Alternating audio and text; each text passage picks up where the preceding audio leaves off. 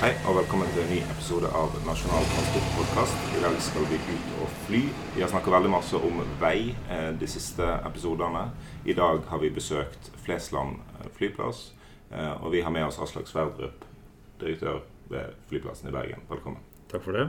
Mitt navn er Morten Myksvold. Og mitt navn er Harald Lytte Hove. Og jeg var veldig spent da Morten sa vi skulle ut og fly. Jeg lurte på hva jeg skulle pakke. Var det badebukser eller vinterjakke? Eh, men vi kom til Flesland, og her har vi blitt.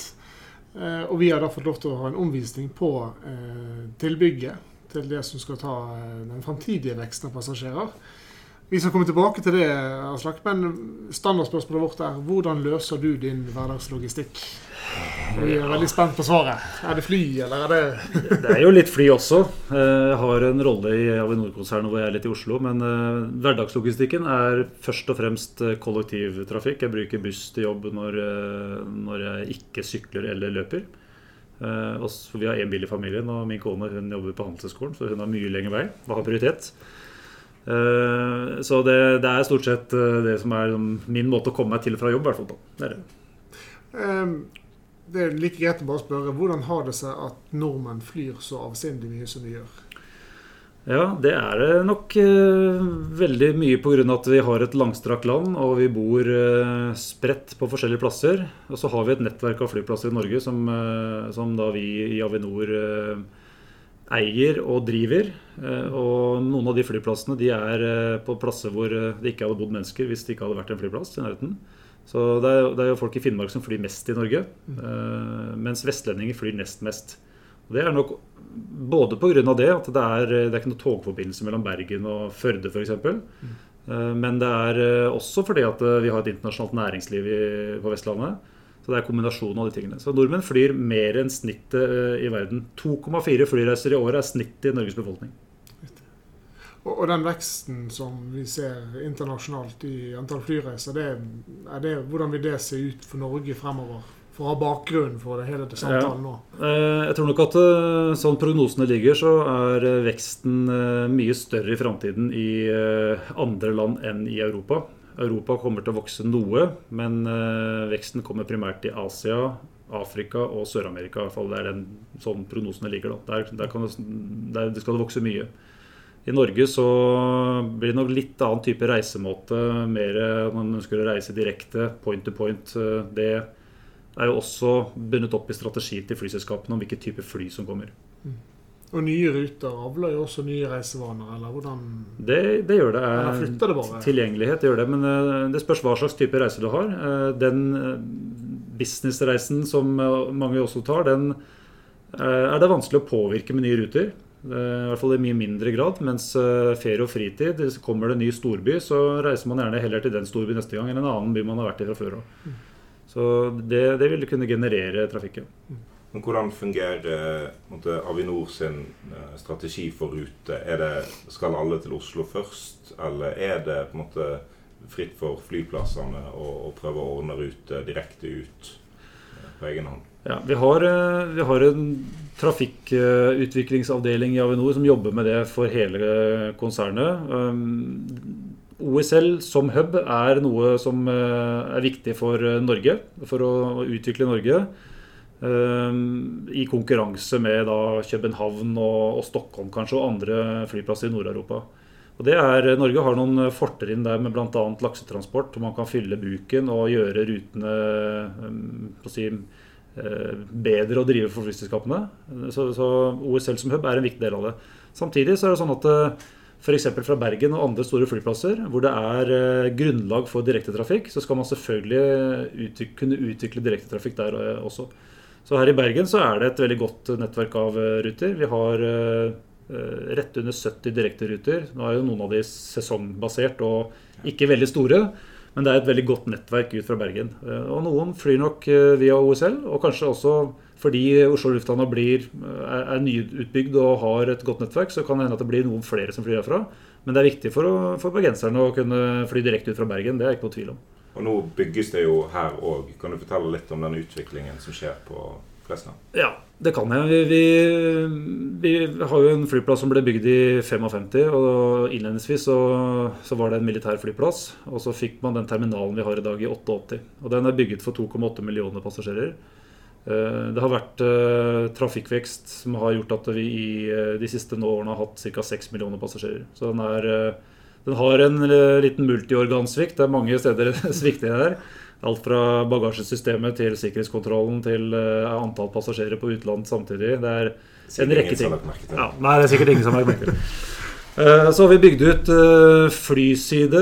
Vi har flyttet en taxibane eh, en del meter for å sikre samtidighet med store fly. Og vi har bygget flere avkjøringer på, på rullebanen for å få den mer effektiv. Bl.a. for å hindre å måtte bygge en ny rullebane raskt.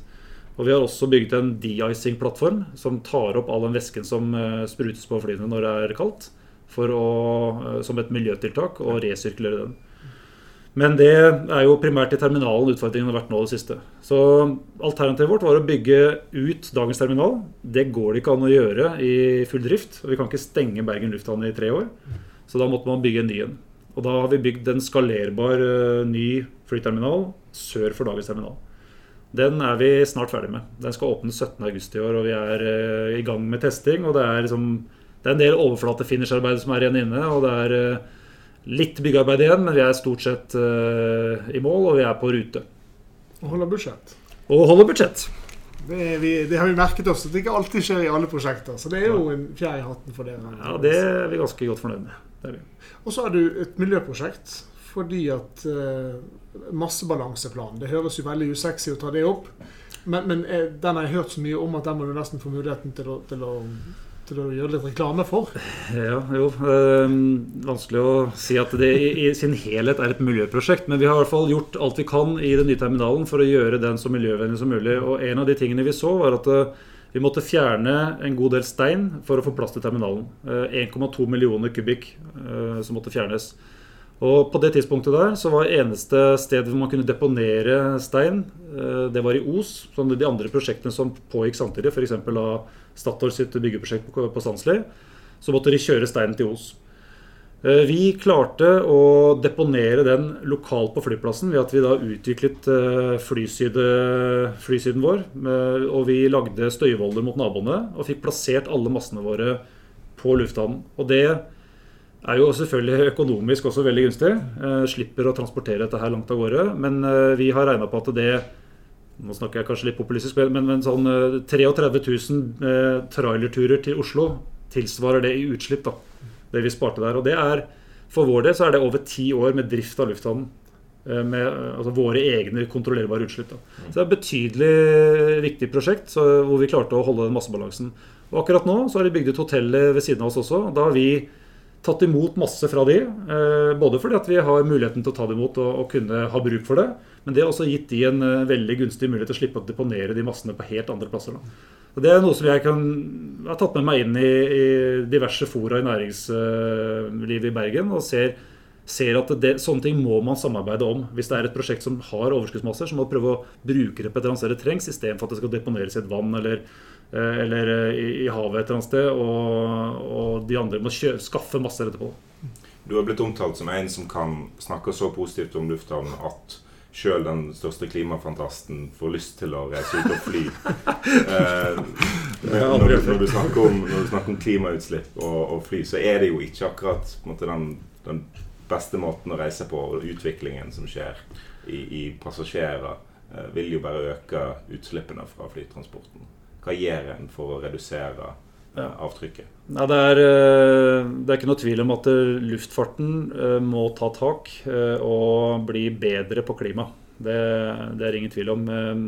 Det er sånn at selv om flyene blir mer og mer effektive og har motorer som bruker mindre fuel, så er økningen i antall reisende, altså trafikkveksten, er større og spiser opp den effekten. Mm. Så hvis, eh, hvis, man ikke gjør noe annet enn å bare la det, la, det skure og gå, så, så, vil luftfarten slippe ut mer og mer sammenlignet med andre. For alle andre transportsektorer har målsetninger eh, for, eh, for reduksjon i utslipp. Det har også luftfarten. Ehm, og det holder ikke bare å kjøpe kvoter. Man må også finne nye måter å, å skaffe seg da drivstoff i, I, luftfarten så er det sånn at eh, av verdens utslipp så er det ca. 2% som er uh, fra luftfarten. I Norge er det mer fordi vi reiser mer. Så i Norge så er det eh, med utenlandstrafikken da ca. 5 Eh, Og så er det en sånn eh, koeffisientfaktor man må gange med pga. at noen av utslippene skjer i høyere luftlag, og er, de vil ha, kunne ha større skade. Um, noen tror kanskje at det er noe større enn det, men det, er, de, det, er, det ser man fra fuelsalg. Så det er, vi vet hvor mye som brukes. da. Det, vet vi veldig godt. Så er det sånn Så dere er bedre enn deres rykte, egentlig? Altså, hvis Eh, Ja, hvis du, noen vet jo hva det er utslippet er, men eh, jeg har vært i møte med politikere og har spurt de hva tror du det er, og fått svar om at nei, sånn ca. 20% Så det, det er nok ikke alle som vet helt hva, hva utslippene er fra luftfarten, og tror kanskje de er høyere enn de er. Det tror jeg nok vi kan si med ganske stor sikkerhet. Men uansett, det er en utfordring at uh, trafikkveksten spiser opp uh, dagens uh, teknologievolusjon. Så det må jobbes med drivstoff. Av utslippene som er, så er 99% fra drivstoff. Den siste prosenten er fordelt mellom tilbringertjeneste, altså til og fra lufthavnen, og utslipp fra driften av lufthavnen. Det er ca. 0,2 av den ene prosenten er selve driften av lufthavnen. Det er den vi kan påvirke i Avinor. Det er det vi direkte kan påvirke, eh, og det gjør vi. Vi kutter våre utslipp på Flesland. eh, Vi har kutta dem med 33% de siste fem, årene. Men vi må også være med å påvirke det andre. Og det er det, først og fremst så er det da drivstoff som er utfordringa. Og jeg kan jo si eh, kanskje noe om det etterpå, men det, det skjer jo ting der også. Det. Men kan, bare en ting, når, når Avinor driver flyplassene, og SAS og Norwegian og alle de andre flyr, så tar jo dere betalt for, for de flygningene. Kan dere bruke det verktøyet til å insentivere eh, utviklingen? Ja, altså, når det gjelder eh, klimautslipp, så er jo alle klimautslipp fra luftfarten i, i, i, Europa er jo underlagt kvotesystem. Ja. Og eh, det er skattlagt eh, og vel så det i forhold til at man dekker den, eh, det utslippet man, eh, man har. Da. Eh, Så nye avgifter det er jo noe som eventuelt politikerne må vurdere. Vi som Avinor kan ikke gjøre det. Vi, er, eh, vi forholder oss til de eh, beslutningene politikerne tar. Så ja.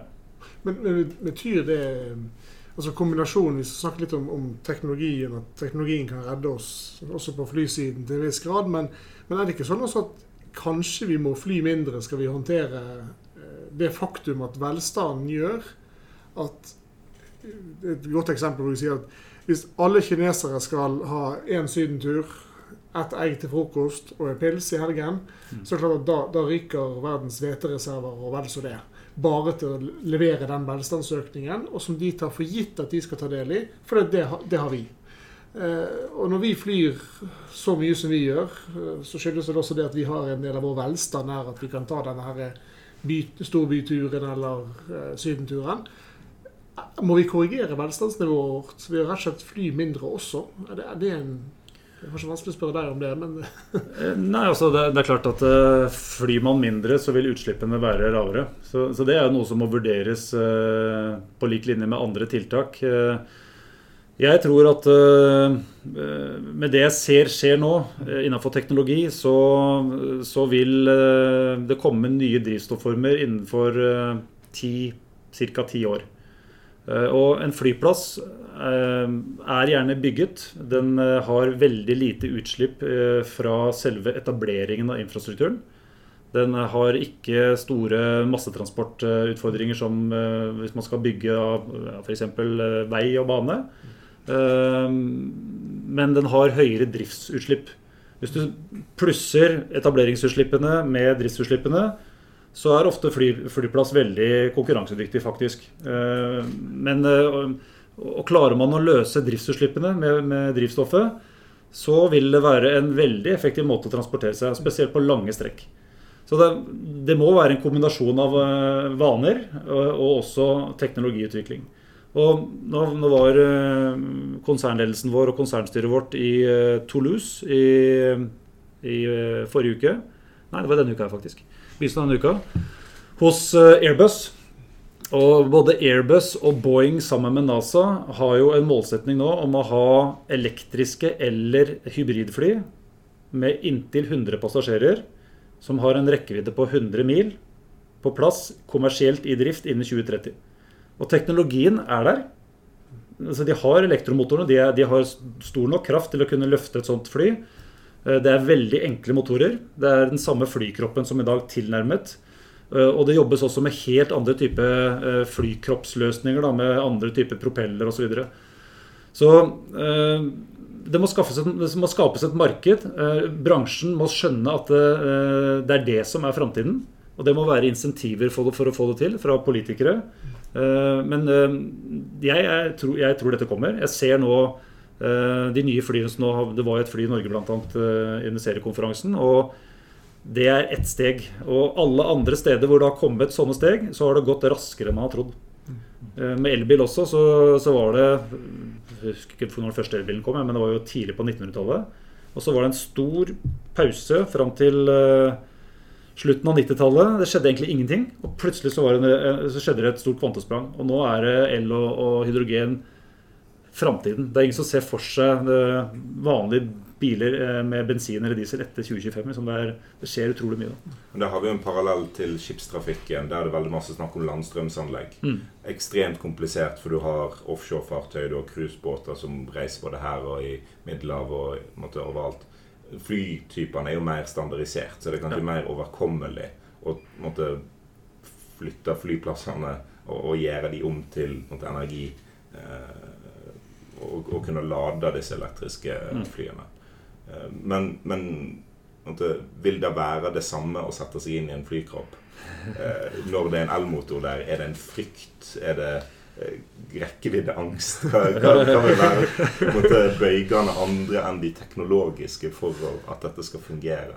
Ja, det er et godt spørsmål. Altså. Jeg har jo elbil sjøl også. Det, jeg har opplevd rekkeviddeangst med den. Ja, Men, 10 000 fot er kanskje litt Ja, ikke sant. Nei, jeg, når det gjelder motorene, så er det jo, de er, mer, de er mye enklere og mer drifts... Eh, enklere å drive, enklere å vedlikeholde, mye mindre deler. Så det teknologiske med det er egentlig bedre enn en vanlige motorer. Ja. Men det er jo mer det psykologiske her. da. Eh, man er oppe i lufta og, og man ser for seg at dette her kan eh, At man ikke plutselig har strøm. Um, det, det, jeg er ikke sikker på om det blir ren strøm eller om det blir en hybridversjon. Jeg vet at eh, man kan bruke hybridversjoner som både går på vanlig fuel, altså jetfuel, det kan være da biodrivstoff f.eks.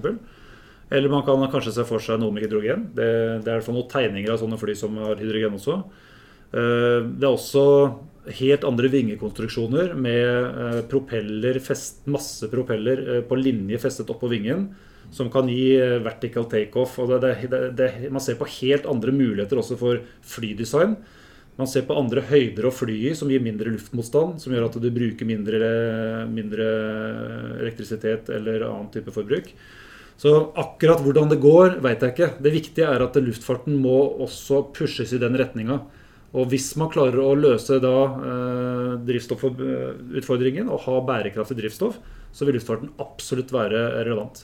Og disse nye maskinene også, de har jo en fjerdedel av støyen som dagens maskiner har. Mm. Så det vil være også mulig å ha en flyplass tett innpå der folk bor. Ja, og sånn sett er Flesland egentlig en unik flyplass i europeisk sammenheng, ikke det? Altså, både Bodø og Flesland ligger veldig tett på byen. Og så har du kanskje Kastrup, da, som er det beste europeiske eksempelet. Eller finnes det andre Ja, det finnes mange eksempler på, på, det. Ja, Bergen og Flesland ligger jo tett på hverandre. Det som er spesielt, er at vi ligger i Bergen kommune. Og da, Det gjør at, at veldig mange er interessert i hva som skjer på Flesland. Det er også et interessant område for byutvikling. Men det er veldig mange flyplasser i Europa som ligger uh, i uh, nærheten eller i byen. Mm. Og det er jo også litt av uh, Hvis du ser på nyetablerte flyplasser, så etableres det gjerne byer rundt flyplassen. Litt sånn som det var med havna i gamle, gamle dager, med togstasjonen i gamle dager, mm. og med flyplassen nå, da. og da er jo målkonfliktene mellom støy, utvikling, helse, effektivitet er jo der hele tiden. Og vi, vi dribler jo hele tiden i det eh, straffefeltet der, hvor, hvor, man har eh, noen som er mest opptatt av eh, støy, som gjerne har lyst til å bygge ut. Noen som er mest opptatt av at næringslivet skal kunne fungere effektivt. Noen som er opptatt av klimabiten. Og vi må hensynta så godt vi klarer av alle sammen. Og inn i det så kommer kanskje teknologien til å løse flere av de problemstillingene enn det som tidligere har vært. Ja, Det, det, tror jeg absolutt det kommer til å gjøre. Men vi, vi kan ikke Altså, vi må fremdeles jobbe grundig med, med alle sammen. Og være en god nabo, være en god bidragsyter til regionen. Vi er jo ikke her for vår egen del. Altså, vi, er, vi driver en flyplass som skal serve menneskene på Vestlandet og sikre at ting fungerer effektivt. At vi har tilgjengelig eh, kapasitet når det er behov for det, ikke blir en bremsekloss, sånn som vi faktisk har vært de siste årene. Hvor vi er en propp i systemet som hindrer utvikling. Jeg får si noe, altså Samfunnsoppdraget til Avinor. Vi hadde jo en, en, en podkast med kystrederiene som snakket om hvor vanskelig det var å finne nettopp fellesløsninger for fraktetransporten langs sjøen, eh, kysten. Fordi at alle eh, havnene de anløper, de er eid av forskjellige kommuner. Mm med forskjellige interesser og med forskjellig begeistring, for å si det sånn, mm. for, for anløp. Mens Avinor har jo også en spredt luft, lufthavnstruktur som bidrar til å opprettholde både næringsutvikling og sysselsetting i, i, hele landet. Men det er en eier. Ja. Altså, kan du si noe om hva slags muskel, hva slags muskel dere har til å drive samfunnsoppdraget deres? Ja, det kan jeg I en sånn sammenheng? Ja, vi, altså, vi er jo et uh, kategori fire-selskap. Det betyr et sånt uh, sektorpolitisk virkemiddel. er vel uh, den rette betegnelsen. Og vi er eid av Samferdselsdepartementet. Vi er vår generalforsamling. vi har 46 lufthavner, og vi driver flysikringstjenesten både for militær og for sivil sektor. Det er grunnoppgaven vår. Og så har vi et uh, samfunnsoppdrag som er å da drive og utvikle disse lufthavnene uh, på en uh, sikker, effektiv og bærekraftig måte. Og vi, vi, vet at Norge er helt avhengig av et oppegående luftfartssystem. Så vi, vi driver disse lufthavnene da som et selskap eid av staten. Vi har ingen tilførsler over NTP, som veldig mange andre har, vi, har, eh, vi er kryssubsidiert. Det betyr at de største lufthavnene som tjener penger, de subsidierer de som har underskudd. Og så har vi et overskudd eh, som går da inn i statskassa utover det. Vi kan ikke være på en måte Nasjonal transportpodkast uten å snakke om måte, det, det, hellige dokumentet vi oppkalte etter Nasjonal transportplan. Og du er ikke så opptatt av det. altså Harald jobber for Hardangervidda-tunnelen, og jeg jobber for, for Bergensbanen. og vi biter jo negler hele tida i forbindelse med dette dokumentet. Men du er rimelig avslappa. Hvorfor det? Nei, altså vi er, vi er, også en viktig del av eh, NTP, men vi har jo ikke de samme, eh, den samme spenningen i kroppen i forhold til hvilken tildeling som kommer. Det har vi ikke. Eh, men vi er jo vi er en del av arbeidet. Vi sitter i samme arbeidsgrupper som Vegvesenet, Kystverket og de andre. Vi jobber sammen med kommunene i lokale grupper. Eh, og For vår del så er det også et avsnitt som handler om lufthavn. Det handler litt om uh, hvordan vi, uh, altså hvilke prioriteringer man ser på der. I denne runden her så er vi jo selvfølgelig spent på Bodø bl.a. og hvordan, hvordan, det blir. Der er kommet noen, noen, informasjon om at man skal flytte den lufthavna og bygge en ny lufthavn. og Der har jo vi en rolle og får antakeligvis oppdraget med å gjøre jobben, men vi skal jo ikke betale for den flyttinga. Dette er noe som ønskes av byen. Så vi er veldig deltakende og interessert i NTP, men vi er kanskje ikke Vi biter nok ikke neglene på samme måte. Nei. Men vi er veldig spent, vi òg, altså. Det er vi. altså, dette er en, en, en, modell som kunne vært overført til andre deler av eh, Det er nesten et politisk spørsmål, men, men det er interessant å se at dere bygger såpass effektivt. Dere håndterer deres egne investeringsbehov eh, med denne kryssubsidieringen. Dere opprettholder samfunnsoppdraget deres med å holde liv i, hele Norge og sikre forbindelser til, til, hele Norge. Det er jo interessant å tenke at hvorfor gjør man ikke mer som Avinor eh, mm. er skrudd sammen? At, eh, spesielt på havn, som man diskuterte, at det var vanskelig å få en eier til å følge opp med standardisering av miljøkrav og den type ting. Mm. Er, det, er, det, fått en eksportartikkel til andre deler? Det, det er et godt spørsmål, egentlig. Det er, det er, relativt eh, bred enighet om at det er en godt fungerende modell. Og vi bidrar til å ha Vi har Det er noen flyplasser i verden jeg tror på vi er, som har regna som å ha bedre infrastruktur på lufthavnsida enn Avinor. Men er, jeg tror vi er på fjerdeplass eller femteplass. Og da er det enkeltflyplasser som er foran oss. Da er det type Singapore, Hongkong, altså enkeltflyplasser som har kunnet bruke da enda mer penger. Vi har et ekstremt bra luftfartssystem i Norge. Uh, og det, det, er klart at den modellen har vært med å, å feede det. Om det er en eksportartikkel, det er litt sånn politisk spørsmål, syns jeg. Uh, jeg vet jo at man har kikket mot Avinor når man har sett på nye Bane NOR. Mm. Eh, nå er det ikke sikkert at det har de samme mulighetene for å ha en kombinasjon av avgifter og kommersielle inntekter som man har på flyplasser. For det, det som gjør at vi kan drive på den måten vi gjør, er jo at vi har eh, Det tjenes penger som gjør at du kan investere også. Eh, så, men absolutt, det, det var noe som politikerne tett måtte se på. Vi bidrar gjerne til å, med våre erfaringer. da. Ja, Det er ikke et sentralt moment hos oss, men vi registrerer at det er en hele tiden en diskusjon i politiske kretser om denne taxfree-ordningen, mm. som da er en vesentlig del av finansieringsmodellen eh, som vi nå har skrytt opp i, i skyene. Eh, sånn sett er kanskje luftfarten eneste som drives av etanol. Eh, et annet drivstoff enn resten av sektoren. Men hva vil det bety hvis, det, hvis den ordningen ble satt under endring, da? Ja, det er jo en betydelig inntektskilde til Avinor som brukes for å opprettholde systemet. Det er det. Eh, hvis du tar bare alkoholsalget som skjer på norske lufthavner, så tilsvarer vel det omtrent det underskuddet vi har på de flyplassene som ikke går i pluss. Sånn røftlig. Så tar man vekk en så stor inntekt fra Avinor, så vil det få betydning for strukturen. Eller kan få betydning for strukturen. Mm. Eller så må det puttes da penger inn på en annen måte. Mm. Eller det må være andre finansieringsløsninger. da.